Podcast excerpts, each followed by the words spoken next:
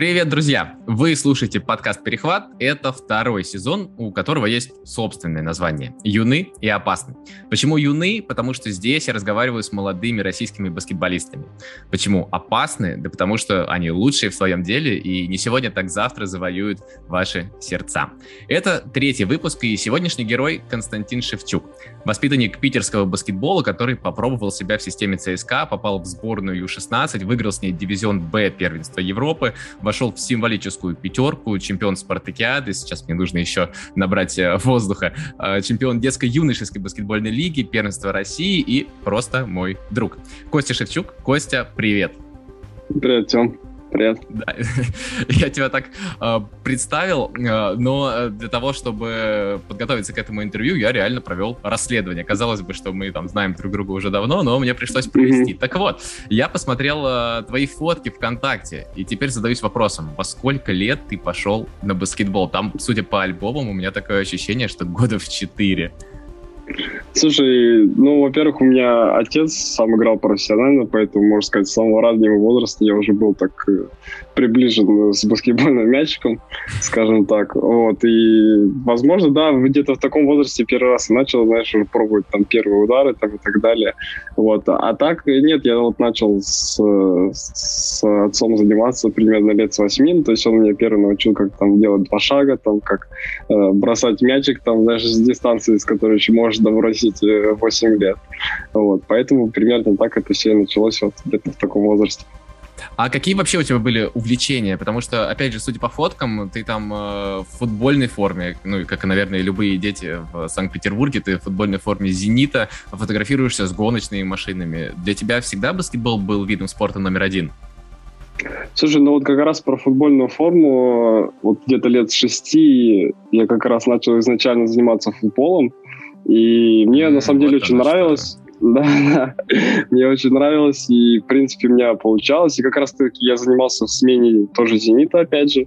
Вот. Э, но мне, я говорю, у меня хорошо получалось, но так вышло, что как-то, знаешь, со временем баскетбол э, завоевал мое сердце больше, и я пошел именно по тому направлению. А гоночные машины, ну, именно та фотография так сложилась, что ну, скажем так, оказался рядом, но любовь к гонку у меня тоже очень большая, знаешь, я большой фанат, скажем так, Формулы-1. Могу сказать, что не прям, знаешь, углубляясь в детали, но смотреть всякие, знаешь, викенды там и так далее мне прям очень нравится, поэтому я такой, можно сказать, спортивный парень. Ничего себе, за кого болеешь? Да, по-разному. У меня нет такого, знаешь, какого-то одного прям какого-то пилота, там, скажем так, если говорить про гонки. Ну так, э, да, периодически за аутсайдеров, периодически просто приятно наблюдать за какими-то командами, за процессом, там, знаешь, за сражениями и так далее. Mm-hmm. Поэтому в этом плане прикольно. Просто, знаешь, за процессом даже наблюдать уже классно.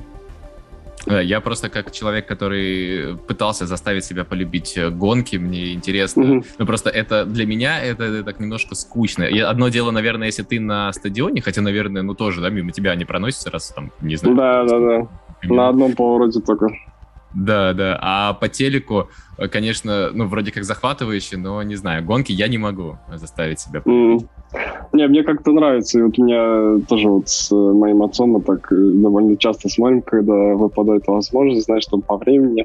И они еще обычно ездят, знаешь, в выходные, субботу, воскресенье. Mm-hmm. И обычно в эти дни любят проводиться, знаешь, игры там или там тренировки какие-то ставить. Поэтому, когда по времени получается, знаешь, там в какое-то окно, конечно, mm-hmm. очень приятно посмотреть, знаешь, насладиться атмосферой. Понял понял. А, ну, вернемся к баскету. А, угу. В 14 лет ты переехал в Москву, а, в Дюбл ЦСКА. Как это было? Угу. Слушай, да, это не только не в 14, 15. В 15 я переехал. 15? Это, да, да, это случилось после спартакиады. Вот мы как раз выиграли спартакиаду школьников э, в 2015 году. И после этого вот, мне предложили, в принципе, поехать в Москву, развиваться. Ну, слушай, во-первых, ЦСКА большой клуб, во-вторых, э, это, знаешь, ну, тренировочная система, понятное дело, что у такого клуба там, знаешь, и условия, и, э, в принципе, в принципе, система находится на высоком уровне, и, как, знаешь, попробовать себя, посмотреть, что это такое, знаешь, пожить в другом городе, тем более в таком раннем юном возрасте, вот, считаю, что все равно тоже для меня хороший опыт был. А как ты себя там чувствовал в этой системе? Потому что, ну, все равно в 15 лет уезжать от э, родителей, пусть это Москва, там есть интернат и все такое, и, наверное, родители могут приезжать, поскольку хорошая транспортная доступность, но тем не менее, ты в 15 лет уехал от родителей, и, ну, это же совсем другая жизнь началась. Да, не, ну слушай, ты абсолютно прав, это тяжело, э, особенно первое время, знаешь, когда ты, считай, еще, скажем так, очень молодой парень, живешь вдали от дома, все-таки скучаешь и по родным, и в моем случае по сестре очень, вот, а так, э, ну, со временем, знаешь, человек ко всему привыкает, но в целом, конечно, изначально было тяжело, но тренируешься, знаешь, там же все равно ты курсируешь, знаешь, там в то время это было, допустим, тренировка, школа, тренировка, сон, и все по новой опять шло. Mm-hmm. Поэтому время шло, время летело быстро, но ты развиваешься, знаешь, там в плане баскетбола, конечно, это лучше, но такой шаг, наверное, был необходим, поэтому в целом полезное время. Вот. Может быть, нелегко, но очень полезно, знаешь, тут тоже есть своя выгода, скажем так. А что, что не получилось э, в ЦСКА, потому что спустя год ты э, вернулся домой в Санкт-Петербург. Э, это потому что что-то не получилось или потому что, ну, ты скучал по родным и появилась такая возможность развиваться дальше в Санкт-Петербурге? Да нет, почему? Там, в принципе, в Москве это было все хорошо в плане тренировочного процесса. Может быть, первый год я не так много играл, но там еще, знаешь, там, допустим, мне было там 15 лет, а тот был тот возраст, это, ну, старший возраст 17-18 лет, все-таки еще есть, знаешь, такая разница, скажем это так, э, даже... Да, в плане даже, знаешь, физического развития. Вот. Нет, там было все неплохо, просто я по причине здоровья покинул как бы, Москву. Вот, и вернулся домой. Там у меня своя ситуация была. Вот, и я вернулся в Питер, скажем так. Э, вот, да, спустя, получается, год, э, и стал тренироваться в системе э, «Зенита». Но сначала угу. давай обсудим то лето 2016 года, вызов в сборную Ю-16, первый вызов в национальную команду и золото дивизиона «Б» на первенстве Европы. Расскажи угу. про тот турнир в Болгарии, как, как это было? Турнир был, скажем так, непростой, это точно, были взлеты и падения на нем. Вот, но изначально мы ехали с задачей попасть в высший дивизион, скажем так. Причем это даже такая штука, что если ты это делаешь, то ты как бы, скажем так, работаешь на год, который младше тебя. То есть mm-hmm. в том случае на 2001. Вот. Задача была выйти в первый дивизион, но у нас хорошая команда была. Вот, в принципе, мы все лето работали. Вот, и понимали, что едем, ну, как бы, постараться попасть в медали, скажем так. Вот. Но когда, знаешь, в 16-летнем возрасте находишься, ты еще не знаешь своих сверстников, там, допустим, даже мы играли первую игру против Люксембурга, и ты едешь, и, ну, даже не знаешь, по сути, чего ожидать там от mm-hmm. противников. Начали нелегко, даже ту, ту игру с Люксембургом мы там проигрывали по ходу матча, может быть, очков 12 или даже 14. Вот, но собрали силами, ну, знаешь, почувствовали себя, почувствовали свою игру и уже начали играть так, как мы умеем играть, вот, в принципе. А там дальше уже все хорошо пошло. Были и трудные игры, где мы там, допустим, э, за выход в четверку с Англии у нас в концовке мы плюс э, очко, скажем так, немножко нам повезло. Вот там парень промазал бросок на победу. Mm-hmm. Вот, но задачу выполнили, и в финале против Израиля тоже тяжелый матч был, но все пацаны старались, и, считаю, заслуженно победили, много работали и играли свою игру, и, в принципе, все для нас хорошо сложилось, первое место, все были счастливы. Вот, задачу я, выполнили. Я могу представить, да, что, что все были счастливы, 16 лет да, выиграть, да. Э, пусть и на, такое запасное первенство Европы, тем не менее, э, ты сказал, что многое сначала не получалось, э, потом, да, по ходу сезона по, ходу чемпионата накатывали, mm-hmm. и это видно по статистике, потому что два своих лучших матча ты выдал в полуфинале и финале, и даже mm-hmm. почти стал MVP финала, набрал 19 очков, но нам Александр Шашков э, тебя опередил в гонке со звания самого полезного игрока. Да, 22 забил, я знаю. Да, да, даже помнишь, даже помнишь. Ты сильно mm-hmm. расстроился? Нет, конечно, нет. В таком матче главная задача это победить, и там уже, знаешь, ты не особо смотришь на какие-то личные показатели, ну, только думаешь, как бы помочь команде, знаешь, и кто на тот момент и являлся, знаешь, самой эффективной опцией, тот, и, скажем так, решал вопрос. Это было абсолютно неважно, и главное, что мы выиграли, вот, и тем более Саша мы, ну, то есть вообще отличный друг. Я там долгое время с ним и в Питере провел. Вот, на чемпионате Европы мы с ним вместе играли. Потом он там уехал э, развивать свою карьеру э, в другой, в другой город, в другую страну. Но, тем не менее, знаешь, когда такие даже долгие связи налажены на площадке, ты как бы искренне рад даже, знаешь, за своих друзей там и так далее. Поэтому главная задача все равно, я говорю, была победить, поэтому, поэтому только об этом все и думали в том матче. Ну и в целом ты попал в символическую пятерку, что тоже неплохо. Да, да, не, конечно, не было приятно. Даже если бы я в нее не попал, значит, команда победила. И, в принципе, мне удалось помочь. Даже если так не произошло, то ничего страшного. Все равно, знаешь, первое место есть первое место. И игрок делает свой вклад, и, скажем так, команда победила, это самое главное. Тем летом ты вернулся в Санкт-Петербург домой и пополнил молодежную команду «Зенита». А как ты себя чувствовал, э, будучи Э, вернувшись домой? Слушай, ну, во-первых, чувствовал себя прекрасно, потому что дома, знаешь, помогают родные стены, и все-таки ты находишься с семьей, знаешь, э, знаешь, там, допустим, родители там в том возрасте еще, знаешь, следят за питанием, все дела, то есть... Ну, и в целом, да, за тобой следят? Ну да, да, помогают там все, что нужно, знаешь, все-таки ты находишься не один, и, знаешь, как бы это очень сильно помогает. Вот.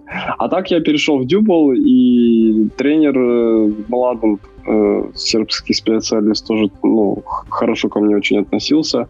Вот, я с ним тоже ну, хороший мой друг. И э, скажем, там было все неплохо. Ну, то есть я, пере, я перешел туда в межсезонье, скажем, точнее, даже не межсезонье, знаешь, это было зимой.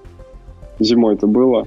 И влился в команду, в принципе, сразу мне дали много игрового времени, и все там, в принципе, неплохо так и пошло. Вот. И в том сезоне мы как раз сразу заняли третье место по дюбу, первенство mm-hmm. дюбу за, за «Зенит». Это, кстати, была первая медаль клуба вообще, в принципе, в истории. Вот. Ну, клуб, да, третье место. молодой. Да, да, да. А вот. как Нет, тебе... для нас хороший результат был. А как тебе работалось с Младен Миладинович, да, по-моему? Э, Мануилович, Мануилович. Мануилович. А, да, да. А, он же каким-то образом связан с Николой Йокичем, если я не ошибаюсь. По-моему, он рассказывал такие истории, что он там, тренировал Йокича в какой-то момент. Может быть, но, если честно, Младен... Я думаю, что он много с э, какими сербскими игроками был связан по его карьере. Также он рассказывал, что играл против Богдановича, Богдан Богданович, который сейчас за Атланта Хокс выступает, и тот ему 30 очков только одним лишь дальним броском забил. вот, поэтому, да, там было много смешных историй, особенно, знаешь, с интонацией, которую он это любит говорить. Очень смешно слушать, вот. Но в целом, да, да, я думаю, что это правда. А, ты же едва ли не единственный игрок, может быть, единственный игрок, э, я просто, ну, это очень сложно подсчитать такую статистику, mm-hmm. который выступал в шести сезонах единой молодежной лиги ВТБ. Э, в последний год ты становился уже MVP месяца, попал в символическую пятерку по итогам сезона, то есть, можно сказать, разрывал единую молодежную лигу ВТБ.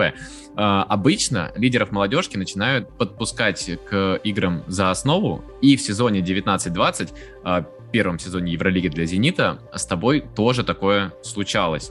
Угу. Как мне кажется, оглядываясь сейчас назад, а, мне кажется, что реального шанса у тебя по большому счету не было. В ротации Плазы вот заслужить это место молодому игроку было, ну, почти нереально. А, у тебя сложилось такое ощущение? Может быть, не тогда, а вот сейчас, оглядываясь назад, у тебя есть такое ощущение? На мой взгляд, э, если говорить именно о Плазе, то, во-первых, ну, выдающийся европейский тренер, и э, с тем, как он ко мне относился, я, скажем так, очень, очень ему благодарен за это. Вот. Э, ну, во-первых, потому сезон именно с Плазой я и сам понимал, что это тяжело, потому что у команды были скажем так, э, проблема с травмами, из-за этого выливались какие-то, может быть, иногда проблемы с результатом, несмотря на то, что все полностью отдавались, и в особенности тренера. Вот, поэтому, конечно, знаешь, при ситуации, когда тебе нужно обязательно выигрывать, чтобы поправить свою турнирную таблицу, немножко тяжело, знаешь, там где-то давать какой-то шанс молодому игроку, особенно когда тому, знаешь, 19 лет. Вот, но в целом нет, я тогда был на постоянной основе, на постоянной на основе с первой команды, скажем так. Вот, и все равно, знаешь, тренироваться с профессионалами, смотреть, как они работают, смотреть какие-то нюансы и, допустим, даже общаться с игроками. Вот я могу сказать, что из русских игроков, там Дима Хвостов, Влад Трушкин очень сильно мне помогали, знаешь, э, развиваться в таком возрасте. Знаешь, даже от элементарных советов по, скажем так, по баскетбольной части каких-то там, знаешь, разбор финтов и так далее, до какой-то помощи даже в раздевалке там и так далее. Поэтому в этом плане было классно, знаешь, получать тот опыт, ну, и как минимум, знаешь, становиться лучше, потому что при нахождении с игроками такого уровня ты хочешь, не хочешь, все равно ты будешь прибавлять. Вот. И поэтому в тот момент я даже, ну, особо... Ну, у меня не было никаких расстройств, знаешь, что я там не получаю какие-то минуты. Даже если я получал, то это было бы не так много. Я понимал, что ситуация не такая легкая, поэтому... Я посмотрел, 26 все... секунд в Евролиге. Да, да, да, с, с Венербахте. Ну, все равно, знаешь, вышел отметиться тоже приятно, скажем так. Вот, и тем более дали шанс. Может быть, не так много, но все равно, знаешь, выйти в Евролиге тоже приятно. Вот, а, а так нет, я на предсезонном сборе, мне больше давали времени, я играл там по 15 минут, и с Реал Мадридом сыграл 15 минут, и с, э, против э, Реал Бетиса около 20 минут отыграл, тогда была моя лучшая игра на предсезонном турнире. Вот. Поэтому нет, все шло чередом, шло, скажем так, э, мое развитие, там, и я считаю, что в отличном ключе оно проходило, но, видишь, не сложилось, что было много травм, и «Зенит» решил расстаться с тренером, к сожалению, но, э, скажем так, жизнь продолжается, знаешь, и нужно развиваться дальше. Вот, поэтому, но я все равно благодарен очень ну, Плазе и э, всей его бригаде, сами, Луису там, и так далее, что тот вклад, который они делали, тем более, знаешь, э, с, так обращаться с молодым игроком, которому 19 лет, это, на мой взгляд, высший уровень. Угу. Ты сказал, что на постоянной основе был э, в на постоянной основе был в основе, в основном составе. Угу. А, тебе много советов давали Трушкин, э, Хвостов. А у тебя есть какая-то да. история или какие-то истории, которые ты сейчас там вспоминаешь с теплотой или рассказываешь всем, когда у тебя спрашивают, типа, ну как, как оно было, да, сезон Евролиги, угу. постоянно с ними. А, есть как, какие-то такие истории? Слушай, ну прям таких каких-то нет, чтобы сказать, что прям что-то выделяется. Но вообще, знаешь, прикольная атмосфера, там, как люди, да, допустим, даже общаются в раздевалке, там, шутят, взаимодействуют с иностранцами, там, э, даже, допустим, там, брать того же Айона, ну, он как бы говорил по-английски, но, скажем так, не на высшем уровне. Но все понимал и раз, разговаривал нормально, да. Вот.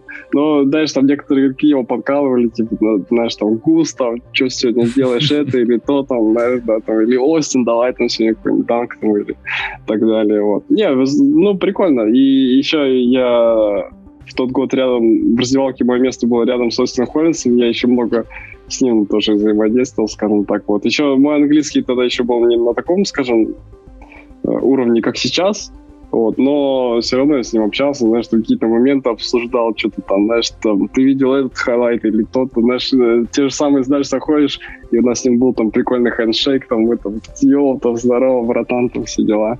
Вот, поэтому нормально. В этом плане, конечно, прикольно, знаешь, и по атмосфере, и какие-то истории послушать в раздевалке, и самому поделиться, там, и пообщаться с иностранными игроками. Поэтому в этом плане, конечно, вот по вот этой вот атмосфере немножко скучаешь периодически. Ну, слушай, там атмосфера э, раздевалки, в которой есть э, Евгений Воронов и Антон Панкрашов, э, это, мне кажется, да. многие могут позавидовать, и они бы платили за то, чтобы просто оказаться в этой раздевалке и послушать, да. что, что говорят легенды. Согласен. Ты уже сказал, что постоянно подтягивался к основе и попробовал на вкус настоящий европейский профессиональный баскетбол. Может быть, там не в игре, но ты был с командой постоянно. Было ли что-то такое, что удивило тебя в этом сезоне? С хорошей или с плохой стороны? Слушай, ну, во-первых, я первый раз э, оказался на играх Евролиги, э, скажем так, э, гостевых матчах. И очень удивила атмосфера в э, Олимпиакосе на Peace and Friendship Arena. Совсем и... не Peace and Friendship. Да, да, да. ну, слушай, но там, конечно, атмосфера была то, что надо. И я могу сказать, что тот матч была заполняемость, ну, примерно, может быть, чуть больше 50%, но звуку было столько, что казалось, ну, на трибунах как минимум 20 тысяч должно сидеть. Вот. И тем более тот э, матч, я считаю, знаковый для «Зенита», потому что это была первая победа в Евролиге и добытая большим трудом в овертайме. Вот. И Поэтому вот те ощущения, они как бы, знаешь, выделяются.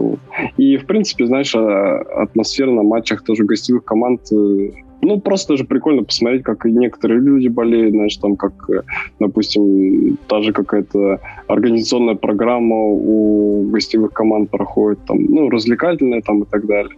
Вот, поэтому в этом плане так, так прикольно было посмотреть. Хоть я и не был там, знаешь, в большинство матчах заявки, но все равно присутствовал с командой, там, знаешь, сидел рядом, поэтому было все равно классно понаблюдать, ну, поболеть, знаешь, дать свою энергию команде, чем-то где-то mm-hmm. подбодрить, помочь. Вот в этом плане тоже все равно хороший опыт для меня, знаешь, посмотреть хоть, ну, знаешь, как, как что работает на высоком уровне там и так далее. Я тоже помню, помню ту игру. А, возможно, сейчас для кого-то будет новая информация. Мы с тобой вместе а, работали в «Зените», ты играл, а я писал, и я был в этой игре, и после этого матча мы шли с Плазой в подтрибунке, я вел его на пресс-конференцию э, как тренера победителя, mm-hmm. и он сказал такую фразу, говорит, ну, привыкай. К сожалению, к победам в том сезоне болельщики «Зенита» не сильно привыкли, но это был действительно mm-hmm. легендарный матч, вот он исторически действительно первая победа э, «Зенита» в рамках Евролиги. Да, да, согласен. Было очень запоминающе. И, по, и поездка, в принципе, и тот матч такой, скажем, знаковый. Вопрос, который э, меня не то чтобы мучает, но я давно им задаюсь. Э, он длинный. А, ситуация. Ты безоговорочный лидер молодежки и игрок, mm-hmm. которого привлекают к тренировкам с основным составом. К тренировкам и даже к играм а, привлекают не эпизодически, а прямо постоянно. При этом ты, очевидно, вынужден пропускать тренировки и матчи молодежного состава. И угу. в основе тебя не выпускают, ты только тренируешься в основном. А, и с одной стороны, это классно, потому что ты получаешь новый опыт, но с другой стороны, от этого страдает твое выступление по сверстникам. И в итоге угу. ты а, и в молодежке не развиваешься, а, и здесь, ну, можно сказать, буксуешь. Э, мне кажется, что вот этот переходный этап, ну, этот слишком, слишком крутой переход. А, это вообще большая проблема в российском баскетболе, и многие игроки именно здесь э, стагнируют, а потом и регрессируют. Э, это не относительно к тебе, это, вот, это вообще просто, мне кажется, mm-hmm. проблема Росбаскета. Как тебе кажется, как человеку, который прошел через э, вот эту ситуацию, это проблема и, или ее нет, и я ее просто выдумал? Лично мое мнение, что нет как такой проблемы, знаешь, тренироваться на постоянной основе с первой командой и, э, ну, знаешь, какие-то игры пропускать по своим сверстникам. Допустим, опять же, влияет тот факт, что как ты первой команде. То есть, если ты, допустим, какие-то там упражнения поделал, ну, допустим, когда дело доходит до игры 5 на 5, и, знаешь, там, ты, там тренера основных команд отрабатывают, ну, и работают с тем составом, который будет боевым на матч, то, конечно, это, скажем так, проблема, потому что ты не получаешь той даже игровой практики на тренировке, которую, которую ты должен иметь каждый день. Но, допустим, в случае, в моем случае и при тренере Плазе, я постоянно был в обойме, даже в вот этих играх 5 на 5, я где-то там начинал в старте, э, но даже если я не начинал в старте, то я постоянно подключался там по ходу тренировки, там выходил на замену, и все равно я могу сказать, что там примерно все по времени поровну играли, даже, ну, я молодой игрок, скажем, в 19-летнем возрасте, играл по времени, ну, на тренировках наравне. Не было такого, знаешь, что я просто стоял там на боковой и наблюдал за процессом. Нет, я постоянно участвовал. И вот, ну, я считаю, что вот при таком, скажем так, раскладе э, событий, то, конечно, ты только приобретаешь, потому что ты постоянно, ну, тренируешься, и даже, может быть, ты где-то не играешь со своими сверстниками, но ты постоянно играешь с игроками гораздо более высокого уровня. И поэтому, когда ты приходишь э, потом, спустя время к своим сверстникам, на мой взгляд, ты только приобретаешь об это, от этого. Вот. Но в случае, если, конечно, тебе на тренировках мало игровой практики представляют, то, конечно, от этого игрок может страдать просто из-за нехватки, знаешь, каких-то, э, скажем так, базовых вещей. Угу. Ну, потому что, да, это очень важно, и особенно важно в молодом возрасте, когда игрок находится в стадии уже, ну, не формирования, да, но такого бурного развития. Ну да, согласен. Тут, знаешь, важно наигрывать просто какие-то свои э, игровые движения там и так далее. Ну, просто быть в обойме, скажем так, ну, в какой-то команде и на постоянной основе тренироваться и выступать и так далее. Вот. Конечно, знаешь, если есть шанс, тем более против игроков такого высокого уровня, там, Евролиги, э, кто, скажем так, уже сформированные игроки, знаешь, там, какого-то уровня, тем более с тоже иностранными игроками, посмотреть, что они могут. И тут же очень важно, что в таком возрасте тебе каждый игрок будет, э, скажем так, супер открыт в помощи, то есть ты можешь спросить у кого угодно, что угодно в плане баскета, какого-то совета, и тебе расскажут все как есть на самом деле, поэтому в этом плане, я считаю, для развития, особенно молодого игрока, очень важно и очень полезно.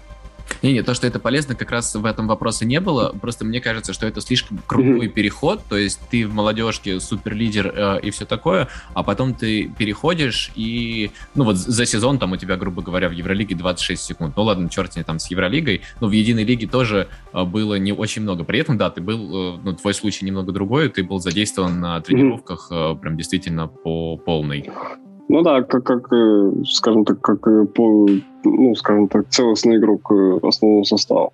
Ну, как это было задействовано на тренировках. Но ты видишь, тут еще нужно понимать, что в моем случае там, знаешь, тренер Плаза, он скажем так, он постоянно общался со мной. И даже перед сезоном у меня было собрание со всеми тренерами, и они мне четко скажем так, сказали, что а нет, не жду, знаешь, мне, мне сразу сказали, что в этом сезоне я не буду часто появляться на площадке, uh-huh. но у тебя будет такое-такое развитие, что, допустим, в этом году ты будешь там тренироваться, будешь накатывать там за молодежные команды и так далее. В следующем году, допустим, ты будешь там прибавлять, там за лето работаешь, э, прибавишь там, э, ну, на тренировках, прибавишь по ходу сезона, будешь уже получать такое-то время.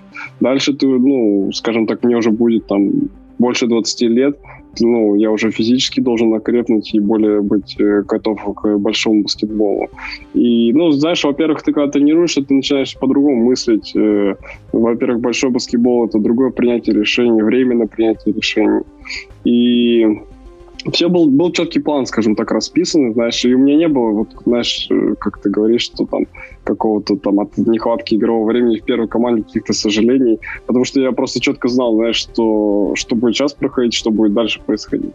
Поэтому ты идешь просто по плану, работаешь э, каждый день, много работаешь каждый день, двигаешься, и в этом плане, конечно, если это понимать, то, в принципе, проблем никаких нет. Но, опять же, видишь, у меня была такая ситуация, у других mm-hmm. молодых игроков да, да, может быть другая ситуация, знаешь. Такого разговора может быть и не, и не быть с главным тренером, поэтому тут, скажем так, все ситуации разные. Да, да, все очень индивидуально.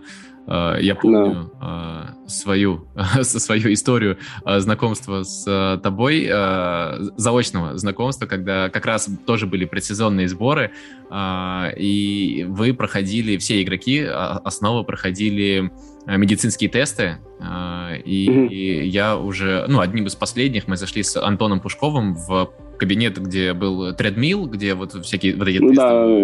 выполняли. Mm-hmm. И э, я не знаю, как врачи, не врачи, специалисты, в общем, этого медицинского центра э, сказали, ну, я у них спросил, кто лучше всех сделал, э, кто лучше всех вообще, mm-hmm. у кого лучшие показатели, и они сказали, ну вот у вас, да, есть игрок, э, Костя, кажется, зовут.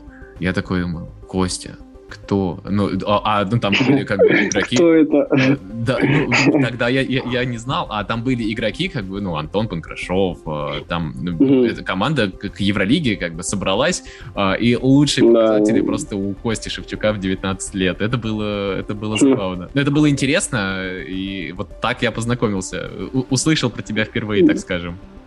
Да, да. Ну, слушай, ну, во-первых, я старался, а во-вторых... Э, Думаешь, остальные Не, просто на самом деле игроки не очень любят эту тему, поэтому там фишка в том, что нужно дойти до какой-то ступени, а дальше, скажем так, по желанию. То есть э, вообще для специалистов им лучше, конечно, посмотреть, как то, скажем так, тело выдерживает, э, скажем, гипернагрузку.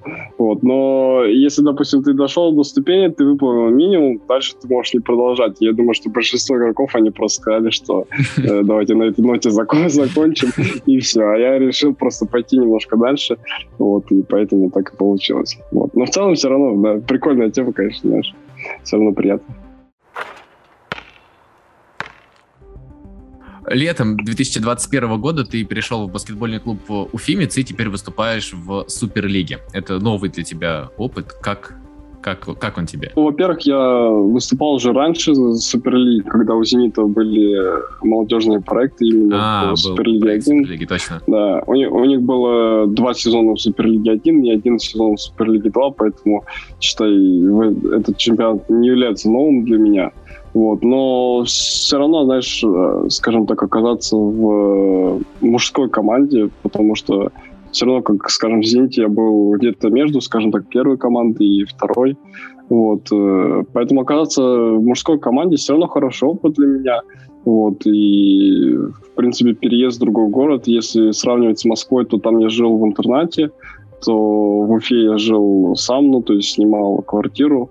Вот. И в этом плане, конечно, знаешь, новые навыки в плане, как минимум, бытовые, знаешь, там, э, ну, ведение каких-то домашних дел, там, готовка на постоянной основе, там, новых рецептов выучил, там, и так далее.